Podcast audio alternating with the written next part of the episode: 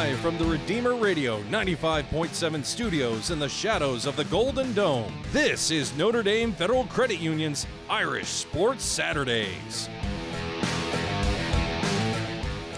It is hard to imagine we are at senior day for the Notre Dame football team in the final game to be played at Notre Dame Stadium this season. The matchup against lowly 3 and 7 Georgia Tech today is certainly far from enticing, but the stakes remain through the roof for the Irish win and the possibilities for the college football playoff remain alive. Lose and well, Oh, we'll be going crazy on the show next Saturday, and so will the Irish football fans. Maybe they'll be as upset as I am this morning because nothing's going right for Angelo in his world this this week. All right, never mind. That's my rant for the morning. Welcome to Notre Dame Federal Credit Union's Irish Sports Saturdays, Notre Dame FCU, where you beg does matter. I'm Angelo DiCarlo. So glad to be with you this morning. Joined as always by Kevin Downey with Ilya Glasman contributing on the other side of the glass. We expected a shootout last week at Virginia, Kevin. Uh, we did not get that. Brennan Armstrong was not able to play for the Hokies or for Virginia, for the Cavaliers, excuse me, at quarterback. Resulted in Notre Dame rolling to a 28 to 3 win on the road, even without Kyle Hamilton, Drew White, MTA not all playing. Yeah. Against one of the nation's top offenses. Uh, obviously, not one of the nation's top offenses without Their Brennan Armstrong. And now the Irish facing 3 and 7 Georgia Tech. You know, Brian Kelly trying to build this game up this week as, hey, they got really good players over there and, you know, blah, blah, blah, blah you know, you come off the win, you're nine and one, you're feeling good. You're going to face a pair of teams that are not good to Yeah, close out the season. Is this a trap game? Yeah, it could be. Uh, but I, I think the way that uh, Georgia Tech's defense, especially their secondary plays, there's going to be a lot of big plays. I, I just they're aggressive uh, up front, so sometimes they'll have big defensive stops, tackles for loss or sacks. But whew, they, there's something's wrong with the uh, the coverage on the back end for Georgia Tech. I would say we're going to see some some pretty big plays. I, I if look, I I asked the question: Is it a trap game for the the very obvious reason, right? If if if they were to lose this game, yeah, it would be one of the worst. I'm trying to think of a loss that would be as bad as the loss today. I think you. I don't know. I think you would go to Tulsa in 2010, Brian Kelly's first year. I think Oh, that would be the last time you would have to equate a loss that would be as. And that look, I'm not saying they're going to lose. I'm well, saying they're back in the playoff picture talk. that's what I'm They're- saying. you know, What's you on the line? you know, I mean, like uh, you talk about a scenario where you'd lose anyone that has finally started to come around, come give them a little around, credit. finally giving the team credit. I mean, man, would you lose everybody if you lost today? Because that's how bad Georgia Tech is. I don't care. BK can say all he wants. I mean, Georgia Tech's three wins are to Kennesaw State. yeah, They beat North Carolina. that was the big one. I That was the good one, 45-22. And then their other win win is against Duke. I mean, yeah. they're not they're not The North good. Carolina one's just kind of a head scratcher. They look pretty good. Yeah, I mean, North that's what North Carolina is though. They're one of these teams that they're kind of knows? They're kind of not. Um, all right, uh, I I'm trying to figure out ways of creating controversy in the show today because there is just not much to create, and that's probably Brian Kelly's problem this week, right? Yeah. I mean, you he is trying to build this up like, hey, look at some of these guys, look at Gibbs, look at Yeah. whatever, and he's trying to create a, a sense of urgency for his guys this week. You're a longtime coach. That can be difficult at times, right? Because it's human nature for these guys to walk into this week and go, Feeling pretty good. well, we're going to Yeah, win these last two games. yeah. Right? Yeah. I mean, like, what do you do as a coach to try to get the pulse of your team to make sure that they're ready to go this week? Because you say all this coach speak of, like, hey, we got to play to our standard, blah, blah, blah. Look, if you don't mention the other team in that regard, I, I don't know. It's just, I feel like you're going to get a natural letdown in this game here, early on, especially. Well, I guess there could be. I, as far as a coach, I would just uh, really focus on the preparation. It's coach speak, but I would. I'd focus on what we could do to improve our own team. Um, and you know, BK's not wrong. They they have a good running back and talent at the quarterback position. I, they play a couple different guys. Like I like Got a guy number injured. 10 Sims way more than the other guy that's starting, but again, I'm not inside the locker room. Um I don't know. I I think with the improvement that Notre Dame has shown this year, uh, especially coming out of the gate where they had young guys, injuries, I mean, that's pretty impressive. So, whatever BK's doing, however he has to spin it, I think he knows his guys because they keep getting better. All right, let, let's let Ilya chime in as a fan uh, on the other side of the glass. Hello. Are you are you are you concerned in any way? Uh, not uh, with the game itself, particularly though. What I am concerned is that if Notre Dame were to win and Ohio State were to lose today, I'm not so certain that the committee would put Notre Dame ahead of Ohio State. Oh, I think they will. Two loss Ohio State. I think absolutely. I'm not. I'm not concerned about that. I, I think if Ohio now if Notre Dame won by uh you know 17-16 against Georgia Tech, then I, I still don't think I still don't think that would be the case. I think if Ohio State's two losses, I think the only team that's going to get the benefit of the doubt of being a two loss team Alabama. is Alabama. Nobody else. I don't think anyone else gets that. Now, your greater point about style points Yeah. does come into a play. If they come out here and they don't win big, like I had a couple people asking me this week, why didn't they go for more points at the end of the half with 115 left? They kind of just took a knee and said forget about it and didn't score. Like they could have won that game 49 to 3 last week. Yeah. BK doesn't do that, but it kind of should almost because you kind of need those style points. I, I guess that would be the concern in some ways today is because you come out and you win 31 17. Does that impress anybody when you're trying to leapfrog Yeah. anyone in the in the playoff standings? But I mean, I don't know if it matters in the end. They just got to win, and then they have to have other teams lose. Yeah, and other teams are going to play. It'll all play out for sure. I mean that that that's what it's going to be. All right, on tap on this morning's show, our featured interview with Jack Nolan, the legendary and now retired voice of Notre Dame basketball, shares memories of his career, the origins of "Got It," and if he misses it now, that the hoop season is back in play. We'll break down the matchup with Georgia Tech, although we've kind of already done that in some ways. Our poll question: What defensive position group, defensive line, linebacker, secondary has impressed you the most this season based on what they've overcome? You can weigh in. Just head to Twitter, search for my handle, add on to Carlo to cast your vote. It's pinned at the top. We will discuss that question next segment. Later this segment, we'll, ch- we'll hear from Jack Coan on his experience at Notre Dame. Kurt Hinish explains how he kind of gets emotional before uh, games. Plus, can the Irish? It's it's funny, and you're gonna want to put the breakfast away for a second. Plus, can the Irish uh, make the playoff? We'll look at those playoff scenarios. Let's start with the update on the Irish injury front. Safety Kyle Hamilton pretty much ruled out for the season, for the regular season, I should say. At this point, Brian Kelly said this week suddenly it's a six week injury. He has not said that for the last couple of weeks, and I don't know if that was more opinions coming through and they finally figured out, but we're at week four. So obviously you do the math, and he won't be back for Stanford next week. I think at this point, it seems like if they make the college football playoff, you see Kyle Hamilton. If not, he's going pro.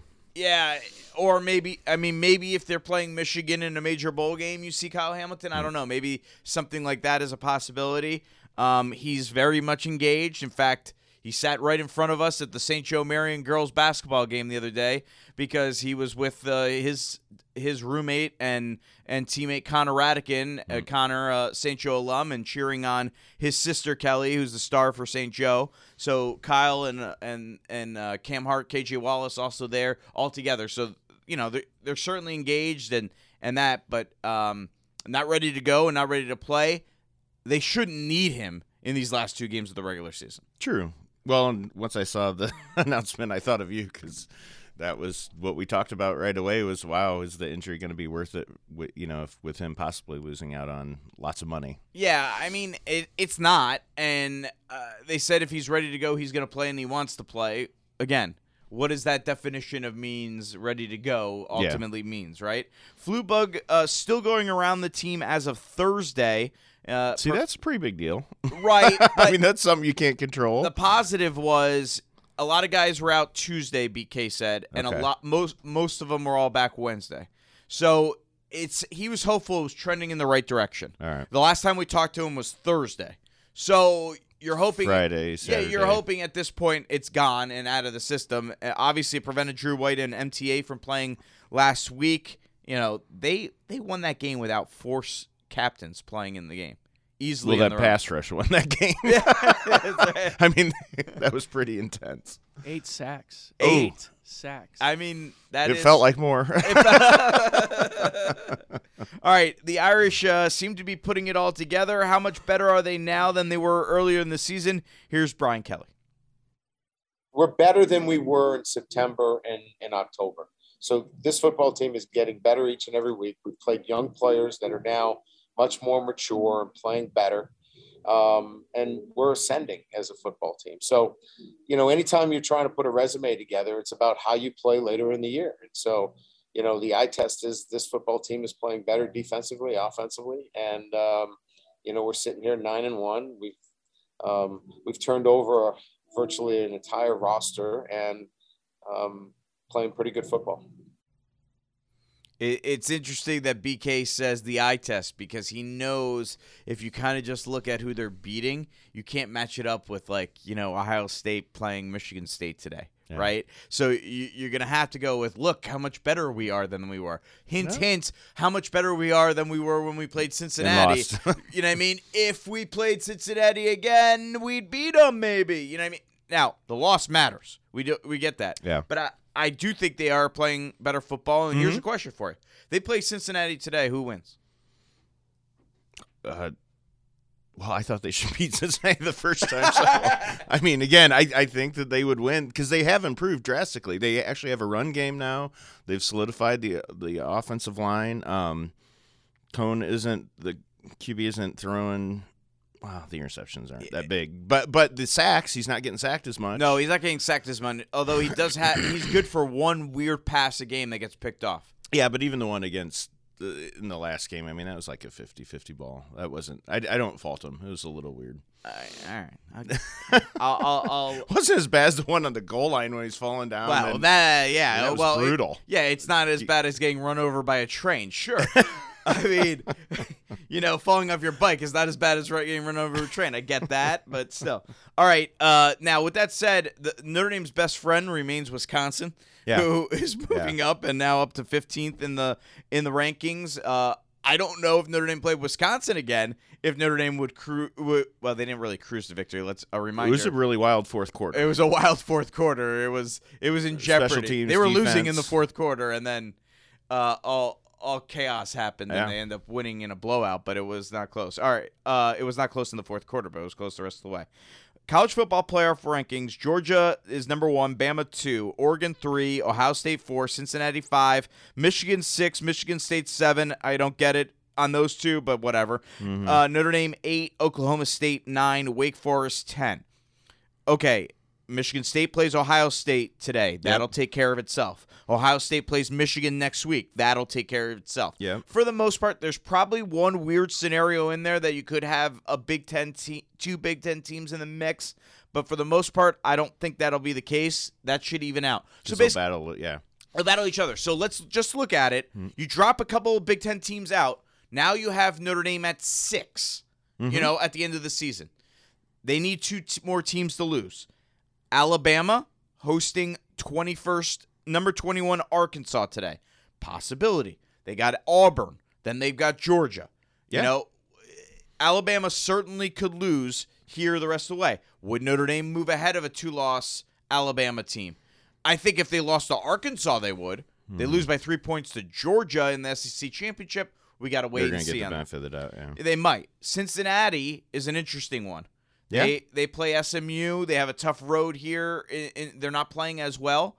If if Cincinnati loses and Notre Dame wins out, does a one-loss Notre Dame go ahead of a one-loss Cincinnati, even though Cincinnati beat Notre Dame head-to-head? I would think so, just because of the strength of schedule for the rest of the games. And everyone is arguing there's no way Michigan should be ahead of Michigan State, and then they'd be doing the exact same reason. Of, I mean, the committee though has opened the door Yeah. to allow Notre Dame to jump ahead of Cincinnati is the case. The big one here is Oregon. Yeah. Something's going to happen. Oregon facing Utah, uh, and they're going to have to face Utah twice. mm-hmm. they lose one of those two games, that opens up the possibilities for Notre Dame. If Oregon wins out, I don't know if Notre Dame has a window in here.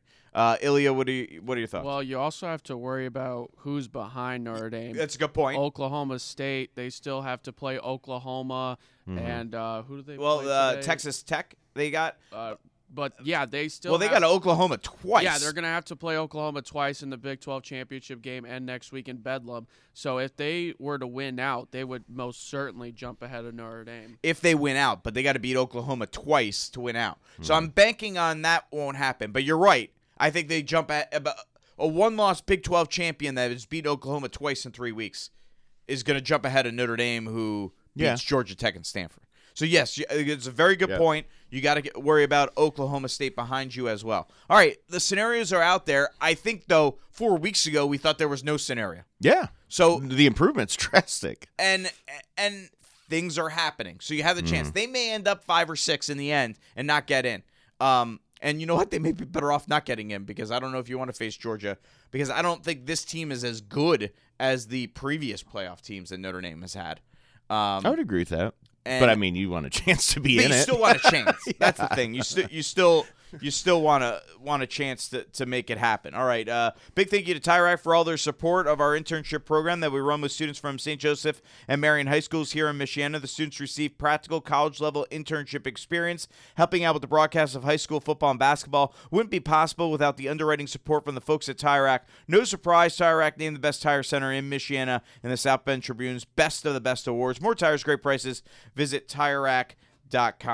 All right, today is senior day. Not quite the same for Jack Coan. After all, he's a graduate transfer, but he has a great affinity for Notre Dame. And I asked him this week about his experience at Notre Dame this year. Yeah, I mean, to be honest, we're just going to try to soak it all in. I mean, my last one at Notre Dame Stadium. So, you know, it's crazy how, how quick it's gone and it's going to be emotional, but do my best at fighting back those emotions and just focus on the game. But I'm definitely going to soak it all in. You say it'll be emotional. You don't express too much emotion with us too much. Are you an emotional type at times? So take us through that a little bit. I mean, a little bit when, you know, it's, you know, stuff I love. Um, you know, I love football and I love Notre Dame. Um, so it's definitely going to be crazy. You know, I think it's my last time there, but um, yeah, I guess, I guess I'm emotional sometimes. Yeah. How how much has this experience maybe lived up to your expectations? You know, exceeded your expectations of coming to Notre Dame in terms of you know just the whole journey that you've been on this year. Yeah, I mean, I'd say it's exceeded expectations. Um, you're not really sure, you know, when you come to a program uh, like Notre Dame that's been so successful, exactly how everything is going to be run. Um, but you know, from day one, it, it was such a blue collar program, and just to see the way, you know, see how how seconds. hard everyone's worked uh, from the time I've gotten here, and the coaching staff, and the strength staff, the way everyone's worked throughout this has been special for me, and it's been cool to you know learn about this winning culture. Notre Dame quarterback Jack Coan making his final appearance in Notre Dame Stadium today. Uh, look, people have dogged Jack Coan Yeah. uh, this year. I, I will say I've been hard on him. Yeah, uh, right. But I will say this: looking back at this season to this point, I don't think Notre Dame's sitting here at nine and one. If Jack Coan never came to Notre Dame, let's just say they had to go with yeah. One of the they- young guys. if they had to go with Drew Pyne and Tyler Buchner. People are arguing Drew Pyne is better than Jack Coan. Never got that opportunity. You know, you thought so as well. But I think if Pyne was in the whole time from the beginning, if Buchner was in the whole time from the beginning, I think they would have just had those rookie moments that would have led to one of those games not going their way. And I think Notre Dame would have two losses right now. So I think Coan has helped in that regard.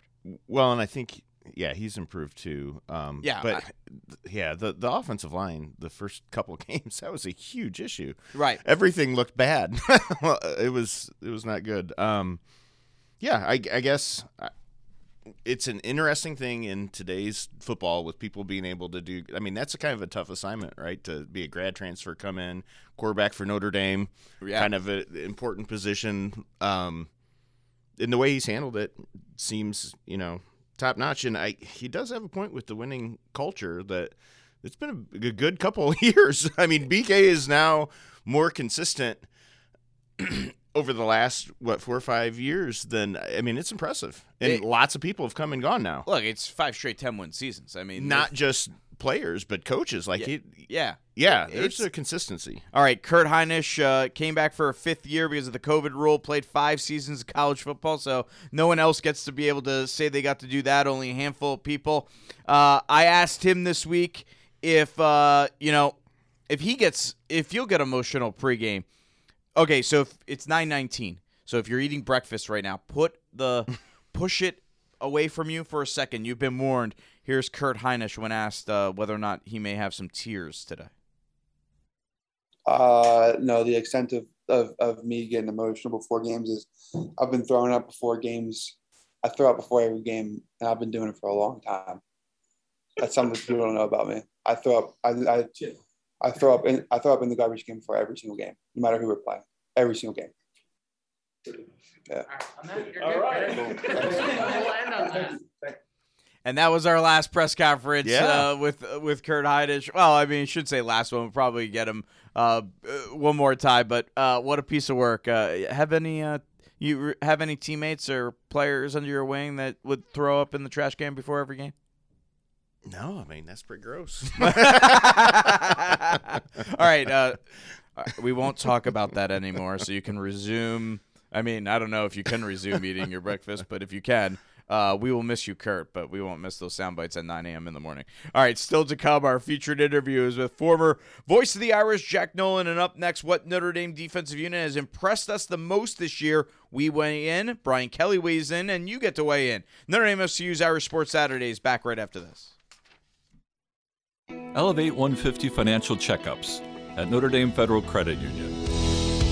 Here's how it works go online and schedule a 30 minute phone call. They'll guide you through your credit report to find ways to improve your financial health. Then they'll send $150 in your name to Redeemer Radio. For information, visit NotreDameFCU.com slash elevate. You already share our values, why not share in our benefits? Notre Dame FCU.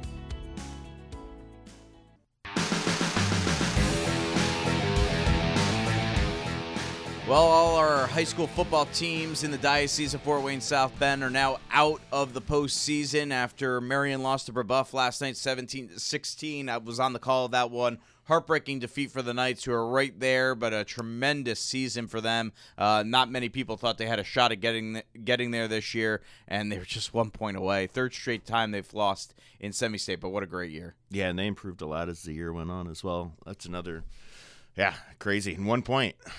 And by the way, shout out to Northridge, who uh, is going to the state championship here in Michiana. Team that lost four or five games to close out the regular season. Wow. And they're going to go play for a state championship for the first time in school history. Uh, pretty unbelievable. Tom Wagaman, who's no longer the coach, retired last year. Yeah. Shout out to him because that man built Northridge Oh, yeah. football, and uh, he's a big reason why they are going to go play for a state championship. All right, Notre Dame, Georgia Tech today at Notre Dame Stadium. The Irish hoping Georgia Tech doesn't have a sudden resurgence late in the season here. Uh, They're not very good. They're three and seven. But uh, talking about the Notre Dame defense, and I I was interested this week of you know which defensive unit has been the most impressive this year. So I posed the question to Brian Kelly, pointing out secondary without Kyle Hamilton. They had so many injuries in the linebackers early in the season. The defensive line has had so much incredible depth. Here's what Brian Kelly had to say. Yeah, I think it's a good question. I, I think you could make the case, you know, for the safety position, you know, without Hamilton, you know, you would think that that immediately that's a huge void to fill. And it is, and it still is, right? Because you really can't replace a guy like that. But then you watch um, Ramon, la- uh, you know, the other night. I mean, he made an interception. He was in a too high zone. You know, he was just inside the left hash, and he went all the way across the field and and and picked that ball off off the numbers. I mean, that's incredible range. So, you know, finding that kind of range at safety. Um, you know, you could you could start there, but then then you go to defensive end, and then you know Rylie Mills comes up with three sacks. You know, and and and that's you know that's pretty good. Um, you know, look, I mean, what J.D. Bertrand's done this year for us, um, losing Marist. Marist was you know poised to be a difference maker for us this year. So, I mean, I, I think I think you could probably t- take from those three, you know, a, a little bit of um, a little bit from each level um, and and make the case there. That that would be my estimation. So he dodged it. He didn't actually answer the question. He gave good reasons for for everybody. They're valid points. They're all valid points, and I think you have an argument for for anyone. Uh, you know, we asked the question on on Twitter. Defensive line went away, running away with this sixty percent. Linebackers twenty one percent. Secondary nineteen percent. I'm just curious. My my intention of the question was who's impressed you the most, not who's been the best unit. And I wonder if mm-hmm. people answered who they thought was the best unit. I think I think clearly defensive line is the best mm-hmm. of those three units, but I've been most impressed with the secondary. I mean, I don't know if we thought the corners were going to be that good this year, and certainly I don't think we thought the secondary was going to hold up without Kyle Without Hamilton Kyle Hamilton, yeah. in game one or week one of this show, I said if Notre Dame loses Kyle Hamilton, they're going to lose games this year. They haven't since they lost him. What what's your what's your take? I think the uh, it's kind of a hybrid position, but I think the Viper or their their rush ends like seven. Foskey obviously is having a really good year, but then um, nine Amandale. Oh, I can't say that one. He had a great game. Adam Uh, Malolo. Thank you. he had a great game against Virginia. Now Virginia was pretty brutal. Like I was running around a lot, but um, I mean that's pretty impactful. Those guys are really, and again they have them listed as a Viper, so it looks to me like they're a three-four. So it's an outside linebacker pass rush.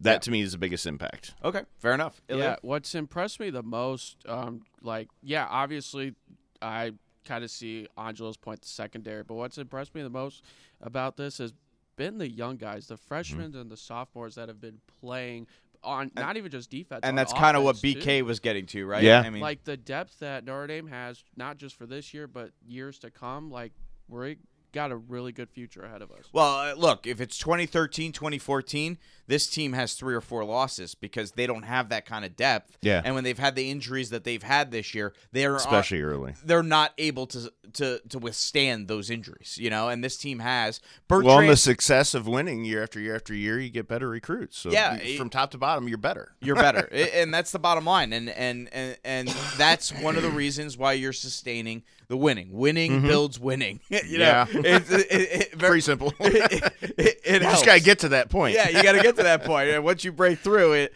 it can sustain a little bit. And now Notre Dame hoping to get that next level up. All right, mm. coming up, we look more in depth at the matchup with Georgia Tech in our game day sprint to kickoff. Up next, my conversation with the former voice of the Irish, Jack Nolan. Notre Dame FCU's Irish Sports Saturdays returns after this quick message from our supporters. We know you like football. So do we. We're TireRack.com, and this is our version of a two minute drill, except it's only 30 seconds. TireRack.com has an enormous selection of tires. Not sure which ones to buy? Use our tire decision guide to find the right tires for your vehicle and the way you drive. Then get them shipped fast and free on all orders over $50. Shipping is in as little as one day, free. TireRack.com ships to independent, recommended installers. TireRack.com, the way tire buying should be. Touchdown!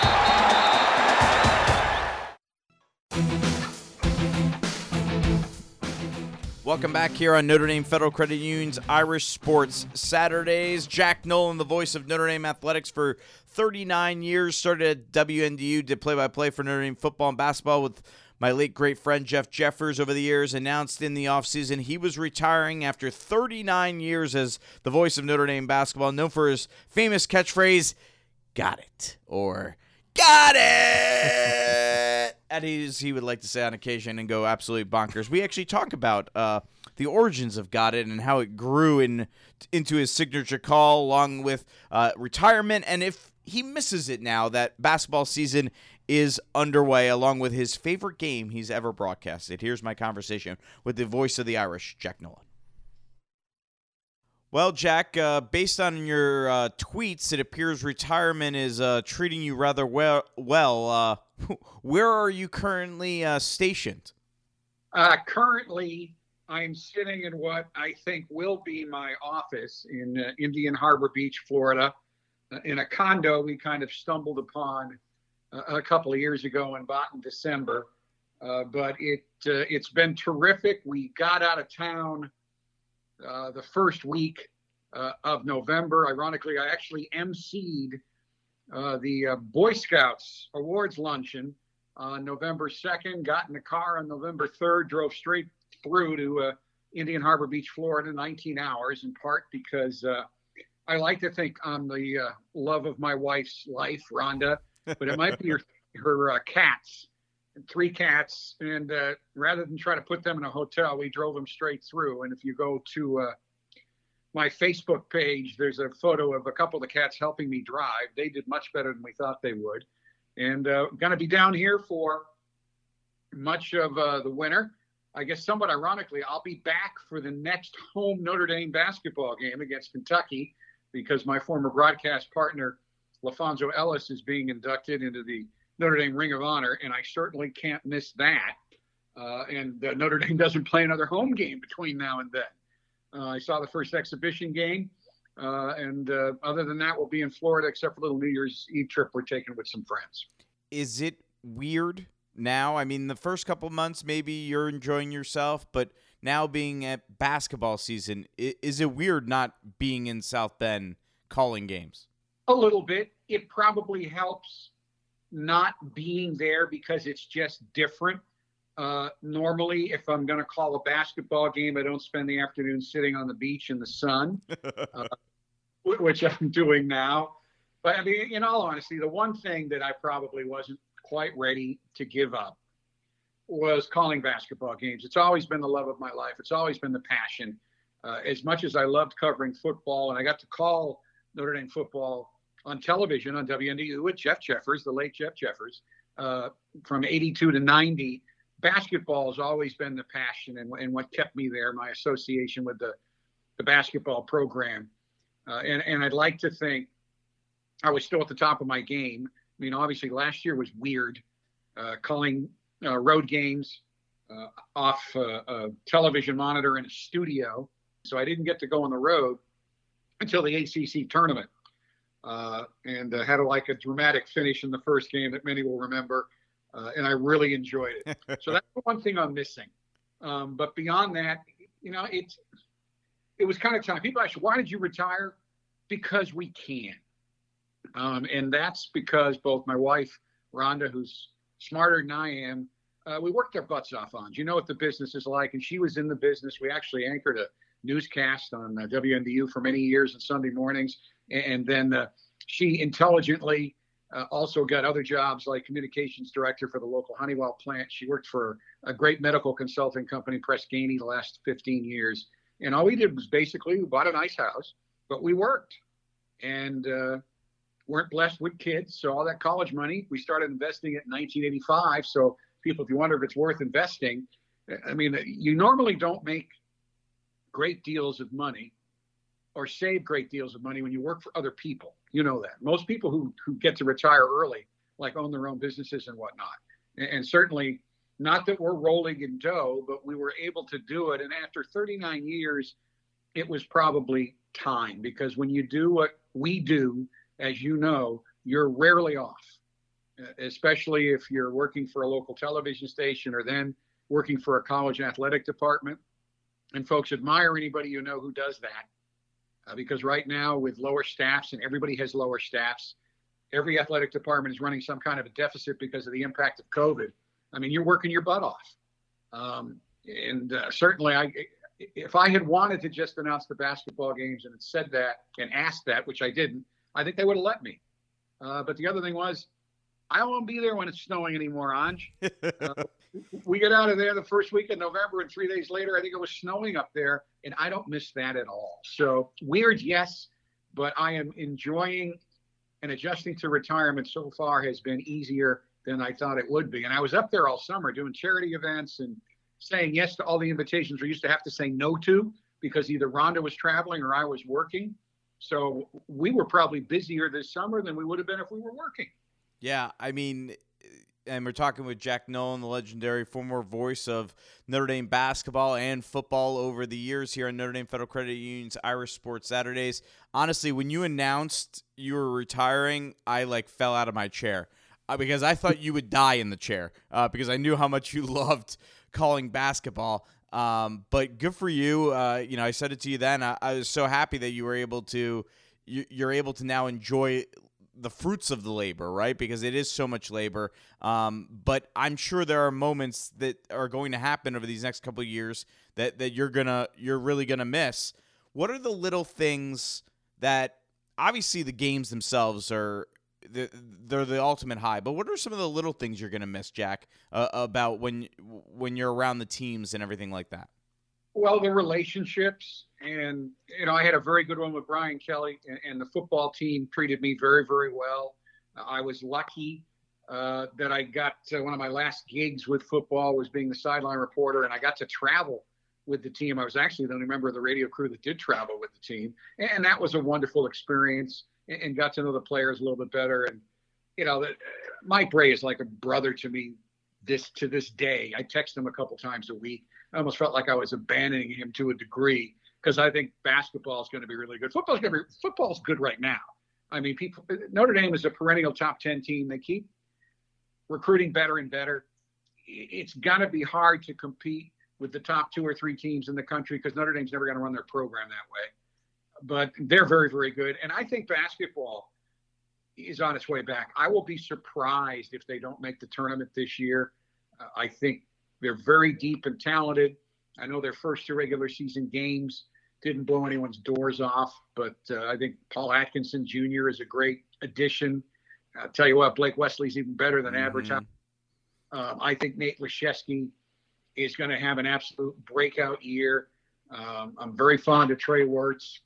Cormac Ryan's a veteran. Dane Goodwin's doing what he always does, stuffing the stat sheet, not looking spectacular until the end of the game. I think it's going to come down, and I, hate to put pressure on anybody, is Prentiss Hubb. Uh, how consistent can Prentiss be? I, I, think he has not shot well. He's one for 13 from three. He's got to produce offensively. What I do like is he has 11 assists to three turnovers um, so far this year and, that's a key. He has to be solid on the field, but I, on the court, I think they'll get it. The great, you know, recruiting uh, class that uh, the basketball team just brought in. I think Anthony Solomon coming back in an assistant coach's role is huge for the program, uh, and I think they're going to be very good. And, and I'll miss that kind of excitement. The closest thing you can get to playing is announcing, especially on the radio, from an emotional standpoint. No, you don't impact wins or losses but it, it, it's a performance that you prepare for. And if the team has a great game, you want to be up to that level. And if the team struggles, you want to do a good job on the broadcast to still make it entertaining. And I miss that performance aspect of it. What are the origins of Got It? You know, it's it's organic. I, I didn't think to myself, I need a catch-all phrase. Um, and when you think about it, lots of announcers say got it. I grew up listening to Johnny Most, who only old folks are going to remember, legendary announcer for the Boston Celtics. And he used to say bang.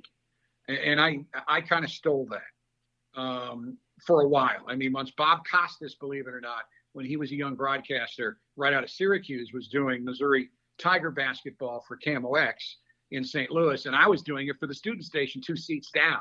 And a couple times we both said bang, and I'd beat him with the bang, and Bob would point at me but it somehow I knew it wasn't mine. And at the time, uh, I think Johnny Most really was one of the ones that uh, originated that. There's another other announcers use it today, but got it is my signature call because of the emotions behind it. Um, and I have a journalism degree from the University of Missouri, and you were supposed to be objective even when you were a team's announcer. But I noticed as I got closer and closer to the team, and I always tried to avoid saying we because I didn't block any shots. I didn't get any floor burns. But beyond that, when I became more and more comfortable with being the team's announcer, got some reinforcement both from players and the fans. I mean, I was part of when the internet really took off in terms of fan comments. And now we all know that most of the people on the internet commenting the most are trolls, and they're not going to like anybody. That's um, true. And I'd have Notre Dame fans saying, what a freaking homer. Well, I'm the Notre Dame announcer, people. Uh, I always tried to be what I describe my style as subjectively objective. I'm going to call it from a Notre Dame perspective, but I'm going to tell the truth. I'm not going to bury anybody. I'm not going to rip anybody. But if they're not playing well, I'm going to say it. But obviously, as Notre Dame announcer, I want them to win. So as the years went by and I became more and more comfortable with that, and I'll tell you a quick Jack Cooley story in a second. And then I got to the point where I knew fans loved it and I wasn't afraid to show my allegiance. I let it go nuts. And a couple of times I went nuts and I thought it was bad. Bob Henning, uh, legendary engineer for Notre Dame broadcast, still doing football and basketball, said, no, no, I thought that was great. Um, it, it, it, Jack Cooley, Evansville, about 10 years ago, I think. He is at the top of the key, and Evansville backs off him. It's a home game at Purcell Pavilion. And I announced, and he's the center. You know, Cooley, three point land, they back off him, they dare him to shoot it. He shoots it, he makes it. Okay. End of the game, Notre Dame's up like 30 or 40. And Cooley starts talking to me. There's two minutes left. He's walking over to the broadcast position and he goes, What? I take my hand. He goes, Did I get it? Got it. And I went, Oh, yeah, yeah, you got it, got it, because the game's still going on. After the game, I'm walking over to him. He's with his girlfriend. He looks at me and goes, Oh, no, I didn't get it. Got it, did I? I said, no, no, you got something much better. I described it. They dared you. You took the dare. You made the shot. I said, you'll get it. Got it next time. And he said, Jack, there won't be a next time. there won't be a next time. So and then I, you know, the, the players on the team bus. There were many years where they would post the video highlights on UND.com with my calls, and the guys had listened to it in the back of the bus. So when it became important to that, I would get emails. What? Uh, Connaughton that basket wasn't good enough for got it from fans. It, it kind of it grew on its own, and then I kind of just wrote it out. Um, but even when they they honored me with a monogram, oh god, I think that was in 2013, and the video they played was LaPhonso Ellis' era, and I said got it two or three times in that because I also did the games on WNDU on TV. We used to do eight to 12 games a year on uh, WNDU before Notre Dame joined uh, the Big East Conference and conferences took control of TV. So it's hard for me to answer that shortly. That's kind of the story of how Got It became a thing. Nah, it's all good, Jack. Uh, the great Jack Nolan joining us here at Notre Dame Federal Credit Union's Irish Sports Saturdays. What's the fav- What's your favorite game you've broadcasted? Easy, five overtimes. Ah, I knew it was going to be that one. I was ready to almost say it, it for you. How often do you get to do that? And the funny thing is, my I was stuck at WNDU during that too because the game ended so late and I couldn't leave because I had to do morning sports. I'm like, this is ridiculous. I'm stuck here during the greatest game in basketball history. It feels like. Well, and ironically, LaPhonso Ellis was at ESPN then, but he would do two or three games a, a year with me, and he did that game. And, and LaPhonso is so respectful and humble. He never wanted to talk over me. I said, "You're freaking LaPhonso Ellis. Say whatever you want." But he could tell the dramatic moments, and I'll say because I kind of taught him, and he stayed out of the way. But by the third overtime, I feel like I'm losing my voice, and I'm afraid it's sounding awful.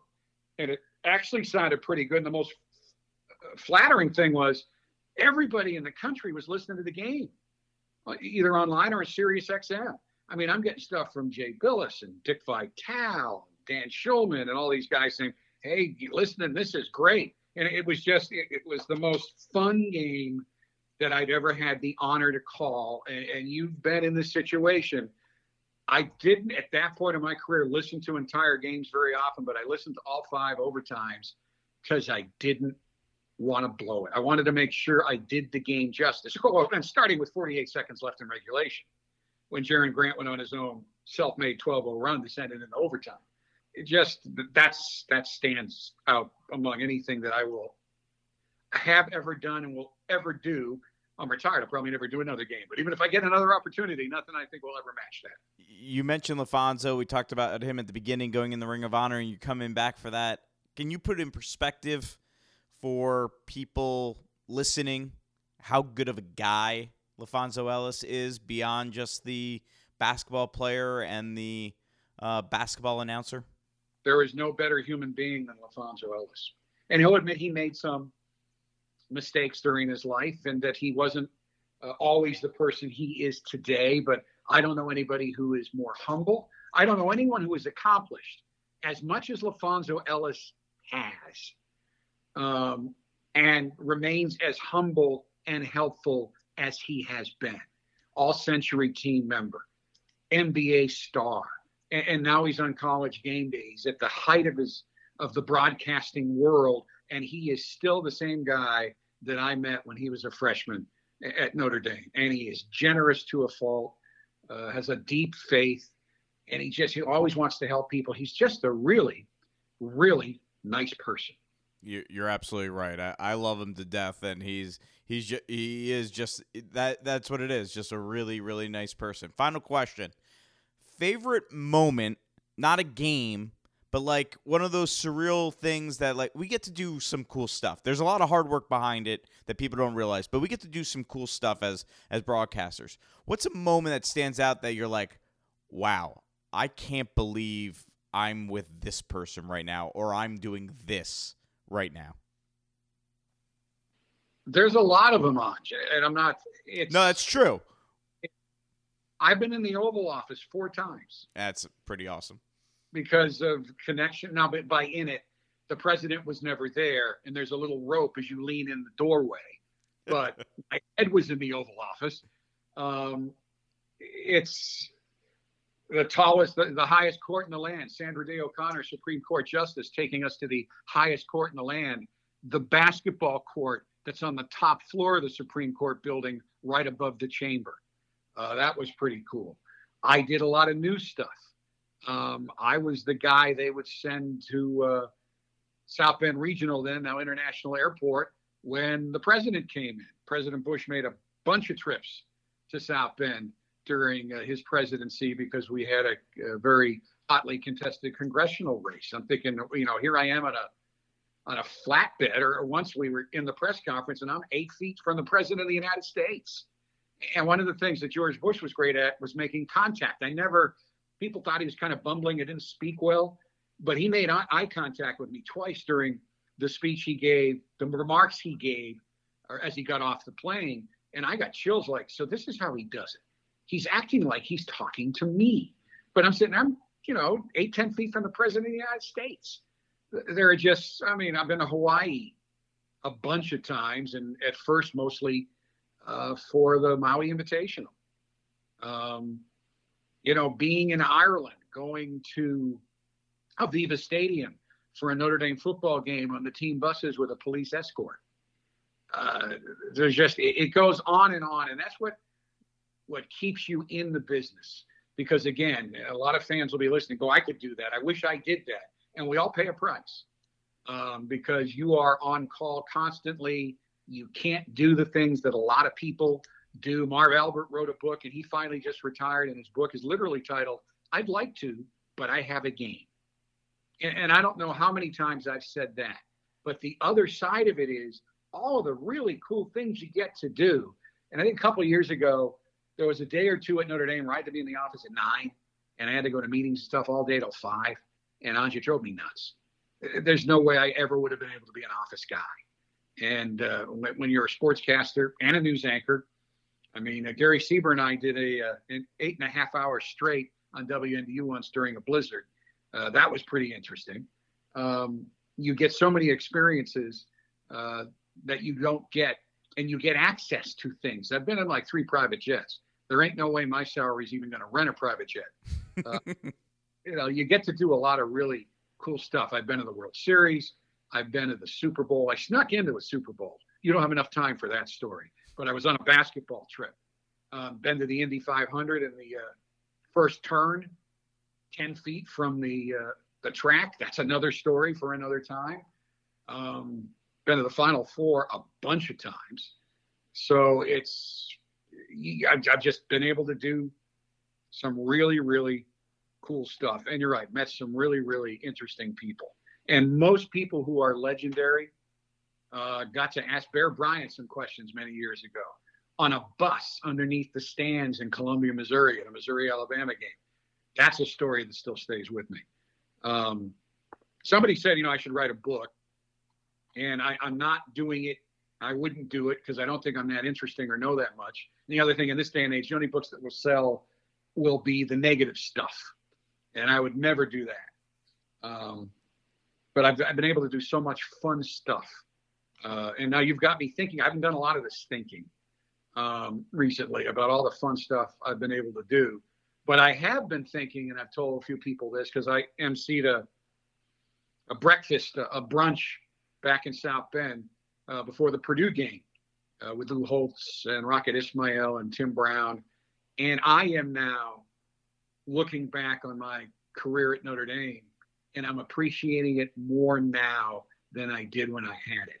Not that I didn't appreciate it then, but you're so caught up in it and you're working so hard. Sometimes it's hard to just get your your arms around it. And uh, now, uh, last cool moment Shamrock Series Yankee Stadium. And we were doing a three hour pregame show, both streamed, but also on the scoreboards, in part because we were trying to prove to the powers that be at Notre Dame uh, that the athletic department could handle a video board. There's, as you know, there, there's no place to park at Yankee Stadium. no. So people get there. I know early. a couple places, by the way. I know. But people get there early. So an hour before the game, there's 56, 57,000 people in the stadium. And I said, okay, I know the Corps Cadets are here. You guys ready? And they all yell, hooyah. And then I said, I know the Irish fans are ready. Are you ready?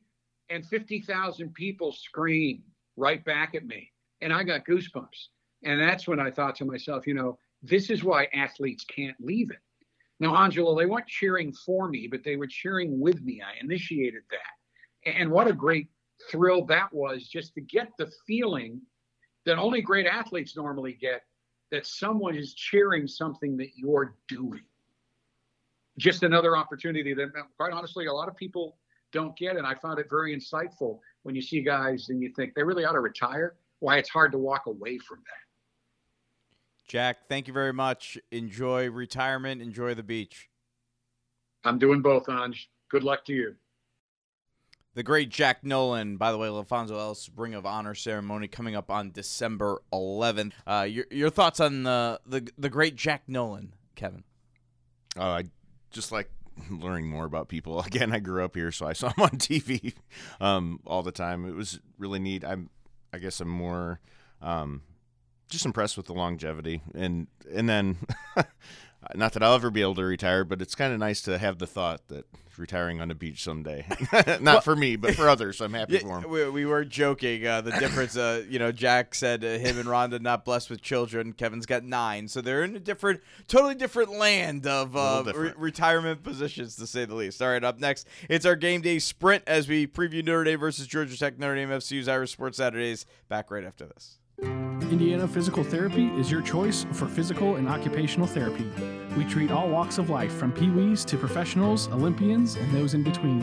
Schedule at one of our 21 locations without a doctor's order. We accept all insurance plans and have the highest credentialed and most reputable staff. Open 7 to 7 to schedule the same day you call. Indiana Physical Therapy. Call 260 209 2464 or visit indianapt.com, where people go to get better. This is a classic team that if you do not pay them the due respect uh, and you do not play well against them, they will beat you. So they get your attention. I, I do. When I watch them play, um, it's good players on both sides of the ball. And then, as I mentioned with, with the Gibbs kid, I, I think he's the player of the year um, in, in the ACC, in my estimation, in terms of um, his talent and what he does to. Uh, uh, impact the football game. That is Notre Dame football coach Brian Kelly previewing Notre Dame and Georgia Tech today at Notre Dame Stadium. The Irish 9 and 1 ranked 8th in the college football playoff rankings. Georgia Tech just 3 and 7. 2:30 p.m. kickoff on Senior Day at Notre Dame Stadium. Again, talking about Jahmyr Gibbs. Kevin, you've looked at Jahmyr Gibbs. How good is Jahmyr Gibbs? Uh, he's explosive. Um, so number one, when you're watching him, he's a running back. But he's also a kick returner. Uh, he's a little quick, kind of explosive, fast guy. Again, I think uh, the big question. He's a talent, so obviously that's that's good. Um, but uh, the big question would be what's happening at quarterback. Yeah, and, and, you you mentioned he's also the leading wide receiver too, is Gibbs with 35 catches. So he does a little bit of everything. Had a kickoff return for a touchdown mm-hmm. last week. Here's uh, Kurt Hinish on what makes Gibbs so good. I mean, he's he's so fast and he's elusive, and uh, if you watch his film, he has great vision. Um, he's really strong. He breaks tackles really easily. You're not going to arm tackle this guy. Um, really fast coming out of the backfield. And, you know, see him, you know, on wheel routes and, and flares and stuff, how fast he is. Um, he's, he's great in open space. Um, I can't say enough about the kid. He's, he's a beast. All right, so that's Jahmyr Gibbs. They've got one really good player. Mhm. And then after that, you know, all right, quarterback Jeff Sims. You like Sims Number be- 10, better? yeah, he's- you like he's a Sims good better than too. Jordan Yates. I do. I do. Um, he's big, rangy. He can run really well. But you know, we talked a little bit in the break. He he may just be a little banged up from Yeah. from getting He, he's attacked. got he's gotten hit quite a bit. I think it was in the Miami game two weeks ago. So Yates started last week for against Boston College. Sims has uh, 12 touchdown passes this year, seven interceptions. Yates has six touchdowns for for two interceptions. Mhm. Again, I mean, and Yates may be healthier. I, right, and that could be the situation. And maybe if Sims, it gives him a little bit more. But again, I'm I think we're we're we're finding the bright spots, right? Um, Notre Dame Federal Credit Union has been serving the Notre Dame community for more than 80 years. That's 80 years of personal service to the Notre Dame family, putting people over profits. You raise share values, why not share in our benefits? Notre Dame Federal Credit Union. How about Georgia Tech's defense? I didn't write anything down for them because, well, I don't know if they have one. Do they? yeah, they have a defense. They're pretty aggressive up front. I know they have 11 guys that go out there and play against the opposing team's offense. But Uh, their issue is giving up the big play in in the back half. Their secondary, I don't know whether it's a communication issue, whether it's talent. Something is not right because if you watch through the course of a quarter, you're going to see a couple really big plays and people wide open, like something isn't connecting. All right, let me ask you this. If Georgia Tech, I'm not even going to say if Georgia Tech were to win the game. I'm going to say if Georgia Tech is in the game in I the think fourth they will be for the first quarter, maybe even first half. Maybe uh, mainly because what Notre Dame starts slow, various reasons. Senior, Yeah, I mean, I guess we talked about it a little bit. Like I thought Virginia's defense last week was really bad. Like I was anticipating just throttling them on offense, but uh, Notre Dame didn't. Like they're still college football players. They're and they're humans. Yeah. because they're expecting to win, Yeah. and so and again, Georgia Tech's defense is bad for the big play, but they make some big plays too because they'll be super aggressive. Uh, Well, last year they had a fumble return for a touchdown against Notre Dame, I believe it was something return for a touchdown. Uh, all right, so they may be in it for the first quarter. Yeah. If they're in it still in the fourth quarter, what would be the reason? What would have to happen for them to still be in the game late? Um. Well, I Difficult question, huh? It is a difficult question because they stink. I would say for some reason, if there is zero run game by Notre Dame, that would be the the fuel that would let Georgia Tech stay in the game and maybe win it. Yeah, and I think if there's zero, but I think the only other that's the strength of the team right now. Yeah. They're starting to build on. Well, it. the other And way Kyron. would, would be a ridiculous margin in turnovers. Yeah, If uh, you know you have a uncharacteristic fumble, you've got two interceptions, and then all of a sudden uh, it's 3-0 in turnovers. Maybe that keeps Georgia Tech in the game a little bit. Ilya, what what are your thoughts on how Georgia Tech maybe sticks around in this game if they were? I mean, I don't think we any of us think they will, but if they were to. Um, well, we haven't mentioned if Georgia Tech is able to create their own big plays, Mhm. not even just defensively, but offensively. You know, Or if they're teams. able to create the yeah, or special teams, if they're able to create their own big plays, they could stay in this game. Yeah, maybe Gibbs breaks off a big run and a kickoff return for a touchdown and, and sticks around in this. All right, Kevin, prediction? I think Notre Dame 41-14. I think you're Oh, come after 'em. on. Why was that yours exactly? Ilya, what do you got? Wow, uh, I went forty to thirteen. Ooh. Oh my god. Ooh, crazy! What'd you do? 41-13. we did. We all wrote it separately. We used to Oh, put crazy. the sheet. Oh, come on. That was. Now I'm gonna make you guys submit these ahead of time because that was.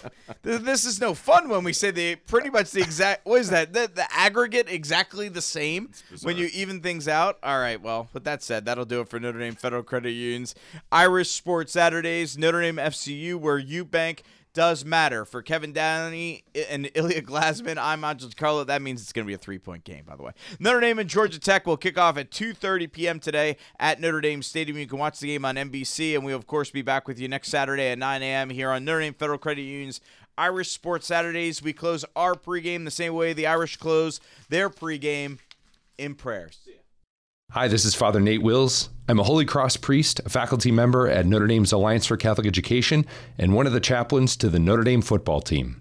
This is a prayer that the players pray together at the end of our pregame Mass. Let us pray.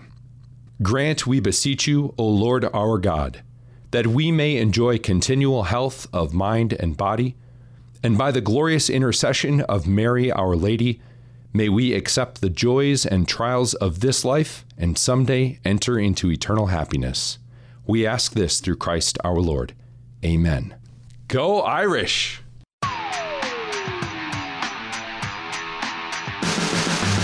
This has been a presentation of Redeemer Radio Sports. Thanks for joining us for Notre Dame Federal Credit Union's Irish Sports Saturdays. Enjoy today's game.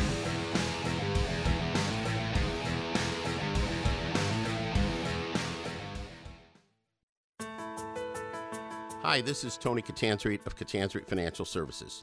If you'd like help planning your financial future, contact me at tony at catanzaritefinancial.com.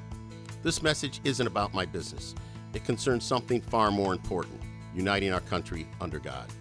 My father and mother, Joe and Mary Catanzarite, lived their lives based on love of God, family, and country. Consider the question I recently posed to their eight year old great grandson, my grandson Rocco.